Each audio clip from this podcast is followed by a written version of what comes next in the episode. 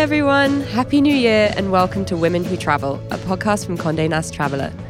This week, we're circling back to one of our very first guests, and I have to say, favorite guests, Jessica Nabongo, who's calling in from Lake Malawi at what time is it with you right now? It is 6:37 p.m. Okay, very good. It's 11:30 a.m. New York time. Jessica, also known as the Catch Me If You Can, is in the final stretch of her quest to be the first black woman to visit every UN recognized country in the world. Right now, she is at 151 countries. Out of 195, right, Jessica? Yes. Oh my gosh. You're just, so close, honestly. Like, I feel like this last stretch, whew, gonna go by so fast. Yeah, does it sort of feel like now you're just like, all right, this is, this is easy? I do not feel that way at all. it's funny because I'm like, is this the home stretch yet? Um, a lot of people are like, yeah, you're almost there. And I'm like, mm, 44 countries, just under nine months. It still feels very far away. Um, but I'm feeling really, really good about it. So, yeah. And so I think the what first question we wanted to kind of kick off with is after 151 countries, how much do you actually still love traveling? um, I still love learning about new cultures and meeting local people in new places. I despise planes. Um, I need a chiropractor, so if you can recommend one, um, I am taking recommendations but yeah, I mean, the flying doesn't get any easier. Last year, I flew on, I took 150 flights and I flew almost 230,000 miles. So my body is feeling every single mile. But, you know, I'm still enjoying, I'm thoroughly, thoroughly, thoroughly still enjoying the experiences in country. And looking at the past, I guess, two years that we've known you working on this journey, what has been the biggest learning curve for you through it all? Huh, probably the logistics piece. Um, you know, I, I run a travel agency. I've been traveling for many, many years, three decades. But traveling and trying to do the logistics of traveling in the South Pacific and West Africa is an actual nightmare. And thanks to Anna, who is my logistics coordinator, and the countless hours that she's put into putting together these flight routes um, we've got it done, but that has been probably the biggest learning curve just really trying to navigate all of the flight connections. Well and i feel like as someone who follows you on social media like even if you guys plan everything out perfectly like sometimes it doesn't always quite work out. And i'm specifically talking about your like bag debacle of the last three weeks which i know has been a nightmare but can you just talk about that and what happens when you you know plan two months of travel and then the first thing goes wrong? That's so funny. You know, first, let me say I love my followers because so many people were on Twitter trying to help me and were really, you know, really, really engaged and involved in me trying to retrieve my luggage. So, um, so yes, I was after like a crazy stint going from Johannesburg to Detroit to New York to Miami to Detroit to Saudi Arabia. My bag got lost at the start of my one month trip. And luckily, 22 days later, it has made its way home to Detroit. So I will give it a big hug when I get home. But as you can imagine, it was a little bit of a nightmare because when I landed in Riyadh and I it was clear my bag wasn't there, I wasn't upset or anything. It's annoying, but it's like, ah, that's fine. It'll be here tomorrow because there's two flights coming in every day. No big deal. I really I wasn't that pressed. But then it didn't come and then there was silence from all of the airlines. And that's when i began getting upset because you know because of the time difference i'm trying to call all of the different airlines. No one is giving me an answer. No one knows where my bag is you know, I knew that I was looking at one month of travel. And the thing is, I knew if they didn't get it to me during that window I was in Saudi Arabia, that it was a wrap because playing Catch Me If You Can with luggage, not that fun, especially because I was traveling um, throughout Eastern Africa. So um, it's the first time it's ever happened to me. Let me just say that. But what I will say is that I had a huge learning lesson out of that. Prior to travel, the day before I flew, I was having my general anxiety around packing for one month. And I was watching YouTube, and this video came up of a teacher who is wearing the same dress for 100 days. And I said, Oh my gosh, I wish I could do that. Fast forward two days later, I lost my luggage. Right, right. And then, you know, so I sort of rebuilt my wardrobe and I had way less things that I had initially packed because my initial bag, I think, was around 28 kilos or about 60 pounds, something like that. And so I felt like the universe was teaching me a lesson to say, hey, you don't need to pack all of those things. And so in February, I'm traveling for three weeks and I'm doing a packing challenge. I'm only taking my carry on. And I'm only going to take, yeah, three weeks. I'm only going to take like five outfits because that's basically what I've been cycling through without my luggage. So, oh, so this is interesting. So, usually you actually take a checked bag. A car- you don't try and rely on a carry on. I always wonder if people who are doing these sorts of mammoth journeys, whether, because I'm also just like obsessed with packing, um, whether you just limit yourself to say a week's worth of clothes and you just do a lot of laundry when you're on the move? If I'm traveling over two to three weeks, I generally have a checked bag. I do know some other people who are doing it with 10 kilos, and I'm just like, I don't even understand because my carry on bags are like 20 kilos. so uh, some people out here are definitely doing the backpack thing. That's not really my lifestyle. But in February, I hope everybody tunes in for this Packing with Jessica challenge. I'm definitely going to be limiting to five outfits. Let's say five outfits for three weeks and see how this goes. So impressed. Um, already. no, and I, I think it's been really great to watch your journey because you're super upfront on social media, especially on Instagram stories, about how difficult this is. And even when it's losing your bag, I think the budgeting part of it has been really interesting for me to watch because this isn't like some grand sponsored tour of the world. Mm-hmm. Um, and I would just love to hear about how that budgeting is working. I know that followers have invested in your trip and how that logistics works. Yeah. So, um, one of the top questions I get is, How are you paying for this? which is also one of my least favorite questions because I do find it invasive. But um, everyone assumes that it is a sponsored trip. This is not sponsored in any way. I run my travel agency, so I get income there. People, as you mentioned, have been so generous and have donated to the cause. I think at this point, over 400 people have donated to the journey. So the community has been so supportive. I have a couple sponsors on board. Google Pixel has come on in such a major way, which has been incredible. I work with hotel partners. So I would say at this point, about 70% of my hotels are comped, which is amazing. So it's mostly that right now I'm on the hook for flights and ground transportation and meals, which comes out to be a lot. So last year, I spent $19,688.27 on flights and 449,000 miles, which is a lot. And so obviously with miles I'm able to keep the cost down cuz the 449,000 miles is probably worth around 15 to 20,000 in itself. So um yeah, that's you know between donations the few sponsors that I have and using miles and just using other earned income, that's how I'm doing it. You know, I'm strapped for cash all the time. So I'm always like, uh, do I need to pay $10 for that? Can I get it cheaper? And so you said the total cost of flights for last year was around $19,000. Yes. How many countries did you visit last year? Last year, I visited 65 countries, of which I believe 58 were new. So, all right, my maths is very terrible, but breaking that down, that makes me think that actually $19,000 isn't crazy for that number of countries.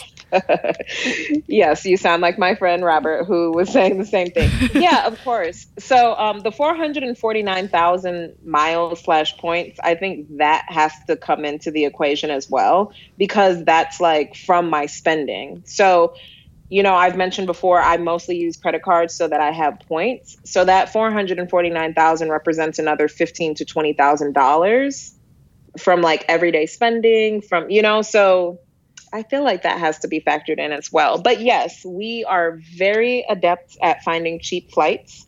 I'm very good at collecting all of my miles. So I'm definitely able to keep the actual cash money spending down um, using a lot of tips and tricks that I've developed over the years. In talking about those countries that you visited last year, is there anywhere that you wish you had spent more or even less time visiting? Ooh, that's a good question. So, more, I really, really, really wish I was able to spend more time in Jordan. I was there for six days. I could have stayed for two months. Um, it was definitely one of my favorite trips from last year, like hands down. And where I could have spent less time, oh, you know what? Honestly, there wasn't anywhere that I went last year where I felt like, eh, I want to go home now. I didn't feel that way anywhere, actually. Luckily. What was it about Jordan that kind of captured your heart so much? Oh my gosh. So, Jordanian people are just super, super warm and open and welcoming. I love Middle Eastern hospitality and there they actually drink alcohol. They actually um, produce great wine as well, so that's a plus. But Petra is phenomenal, and Wadi Rum, which is a, a desert south of Petra, is it's otherworldly. So there's just the landscapes in Jordan are so varied. You also have the Dead Sea, you have the Red Sea. Um, you can go snorkeling or diving. You can hike through Petra, you can do the desert, you can also hang out in Amman, which is a really cool city and has a really fun nightlife. So it's just Jordan for me, it's just all encompassing with great people, great food, and great options for adventure. So you mentioned nightlife, and I know, I mean, you've come on the podcast before to talk about solo travel and the highs and the lows of that. Mm-hmm. Um, when you land somewhere that you don't know and you don't necessarily have any contacts on the ground. How do you get to experience that nightlife? How do you kind of amp yourself up to experience it alone or to meet new people? So, you know what? Honestly, I'm super lucky. And because of my network from doing grad school in London, my network from friends in the US, and my platform, there hasn't been a situation in the last year, I would say, where I didn't know someone in a country. And the best part about being connected with people before I get there is that when I land, for some reason, they usually don't feel like strangers. So, for example, I was just in Somaliland and had a ball with people who I just met, but as soon as we met, we just rolled with it and had so much fun. And it was like a group of friends who'd known each other for 10 years. So I feel like even though so much of the travel that I'm doing now is solo, I've been very, very fortunate to be able to hook up with local people immediately. So on my Instagram, before I travel to any country, I put up a little message saying where I'm going and having people connect me. And that really has made it super easy for me to connect with people because I will say for solo travel, especially if you're kind of starting out, it can be difficult to get out and especially if you're doing nightlife, it can be odd. You know, you're like standing in a corner with your gin and tonic, kind of looking around, feeling a little bit awkward. and in those instances, I think for new solo travelers, I highly suggest hostels. I don't really stay at them that much, but I think if you go on and you look at ratings and rankings, you can find a lot of great hostels. You can find private rooms in hostels. And that's really a great way for solo travelers to be able to find built in friends while you travel. So that would be my recommendation. I have, I feel like this is going to take a brief turn uh, on the on the negative side. Um, Are you going to trigger me? no. Well, no. I mean, I think that it's been interesting again to like watch you on Instagram because you have seventy five, almost seventy five thousand people who are watching your journey and commenting and interacting with you. And as with all things on the internet, not everyone is positive about either where you're going or what you're doing. Everyone has something to say sometimes great and sometimes not how have you learned to deal with the negative comments or just random trolls that seem to pop up sometimes? The focus of my platform is to show people that we're more alike than we are different and to bring the everyday life of ordinary people in every country in the world to the forefront and show those images to people on my platform. And I think the challenge with this idea of like not traveling to certain countries because of governments, that's what, if it's an oppressive government, that's exactly what they want. They want people to suffer tourism is such a valuable industry for so many people in so many countries. So if your political stance is, I'm not going to go, that government isn't suffering. It's the people who are housekeepers at hotels, it's waiters at restaurants, it's taxi drivers that are going to suffer if we don't go and visit these countries. So I think we have to, we definitely can, and we absolutely should disconnect those two things tourism has nothing to do with politics. Well, and I think it's really interesting, especially when it comes to countries like Saudi Arabia and North Korea, because because the premise of your trip is that you're visiting every UN recognized oh, country in the world, regardless gosh. of your personal politics or opinion, you're going. And so Lale brought up a good question. We were talking about this earlier, which is, you know, through this travel and those comments and all of that, has it changed your view on being an American at all? Um, yes. uh, I was, uh, I recently saw, actually today, I saw the list of level four countries for American citizens. But what I will say is before this, this journey, right, I lived abroad for seven years. I did a master's in international development at the London School of Economics. So I already had a worldview, and my family is Ugandan you know, and I'd already traveled extensively outside of the US. So I already had a greater understanding of the world that isn't tainted by American propaganda. But yeah, I think the one thing I will say about the travel advisory list and what people need to remember about this list is a lot of times it's politically motivated. It's not based on the safety for US citizens abroad all of the time. A lot of it is literally based on politics and who they're warring with and things of that nature. And that's to be kept in mind. So the other day, someone said, Are there any places you're afraid to travel to? Or is there anywhere you've been where you've been afraid? And I'm like, no, because I'm not afraid of the big bad wolf that the US is painting this picture of that exists in all of these countries, because the big bad wolf isn't there. Now, that's not to say that there aren't some um, countries well, I think every country in the world has unsafe places in the same way that no country in the world is completely unsafe. Everywhere has safe places and unsafe places. I go to the safe places. And, you know, I work with local people on the ground to make sure that the places that I am going are safe. But, you know, we have to be very aware of the fact that we also are receiving our daily doses of propaganda as well about the world outside of our borders. And so I can't help but ask because it is such a place of it is such a mysterious place to anyone who lives outside of it. What was your experience of North Korea like? yeah, no, I'm glad you asked. So, honestly, the most interesting thing to me about being in North Korea was how normal it felt. Okay, you don't have adverts anywhere at all. And everyone is wearing a pin which has leaders on it, which I became mildly obsessed with. Um, because if you're above the age of 14, you have to wear this pin. And of course, there's tons of monuments to the leaders. But other than that, like we we went to the subway, you see people just going to work, you see people riding their bicycles, you see couples in the park, you see families in the park. You know, we went to the supermarket, you see people doing their grocery shopping you know, I spoke to a couple of people. If I spoke Korean, I could have spoken to more people. But it's definitely not this place that everybody has in mind.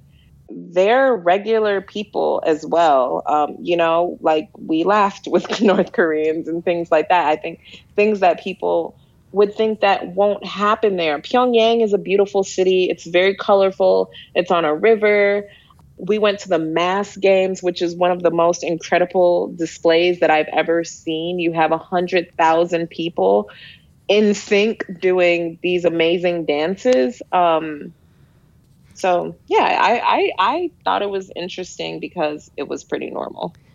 I have a question specifically. I think this might be one of our wrap-ups but it's a very positive ending to a story uh, that um, you talked about in one of our very first podcasts, and it was an, a racist experience that you had with a hotel marketing team. And a lot has changed since then. And I just think in this like era of cancel culture, it's such a great story. So can you catch us up on what happened and has happened since last, I guess, January? Yes, thank you so much for bringing that up. Um, so I won't really rehash it too much, um, but yeah. So I had a little a little rift with the Four Seasons. Basically, one of their properties uh, last January told me that my demographic wasn't in line with their brand, and you know I wrote a Medium article. It went viral. Corporate apologized. And when corporate apologized to me, I said, no, that's not enough. Like, I want to get on the phone. Let's talk about what you're really going to do. Right. So I really did challenge them. And I have to say, it has been an absolutely phenomenal experience working with them because, and as they said, oh, what this person said to you is it in line with our brand? And i'm like ah sure whatever. Um, but it's true. Like having worked with them for the last several months to increase not even increase to start um, partnerships that they were doing with influencers of color has been phenomenal because they've truly made a commitment to it. They've made it clear to all of their hotel branches that diversity is important in marketing. And we've seen the change. We've seen on their Instagram handle that they are using more uh, influencers of color in December, they invited me down to Miami for what they called the Four Seasons Pop Down around Miami Basel. And it was an amazing weekend because I got to meet a lot of people from corporate who I'd been working with for the last few months. And I got to meet very, very, very senior people at Four Seasons Corporate. And getting to meet them in person was just great because it really did prove that this was one person within their company that felt that way, but it wasn't how everyone felt. Um, and I think the best thing for them was like they were grateful to me, even though it may have been seen it may have been seen as embarrassing for them. They really took it to heart, and they really truly have committed to change, and we've seen that. Um, and I think it's a great example for other brands. Like if something like this happens, it's fine. Just acknowledge it. Don't ignore it. You know, apologize but then really work to make a difference. Um, Four Seasons has done that. It is now a brand that I definitely can stand behind, and I hope other people stand behind. I know, um, you know, I told the story uh, on a Mauritius post recently in December, and a lot of people are like, hey, yeah, this is amazing. We love seeing the full circle. Now we can go out and support this brand. Um, and I think it's really, really important to support brands and spend money with brands that actually care about diversity. And I think they have proven that they do care about diversity, um, not just because of what happened, because we've seen companies um, who have these very public things happen to them and they just apologize and move on and do nothing. But it's clear to me that it is important to them. Well, that is a wonderful turn of events. po- positive Yeah, right. to start wrapping things up on. I think we have one last question for you, which is probably going to be very hard for you to answer. Um, which is, what country are you most excited to visit in 2019? Ooh, I know that answer. Ooh. that answer Iran. Oh, I am so jealous. um, thankful for my Ugandan passport, which gives me 15 days visa free. Um, I will be traveling to Iran for Persian New Year in March. So I am so excited.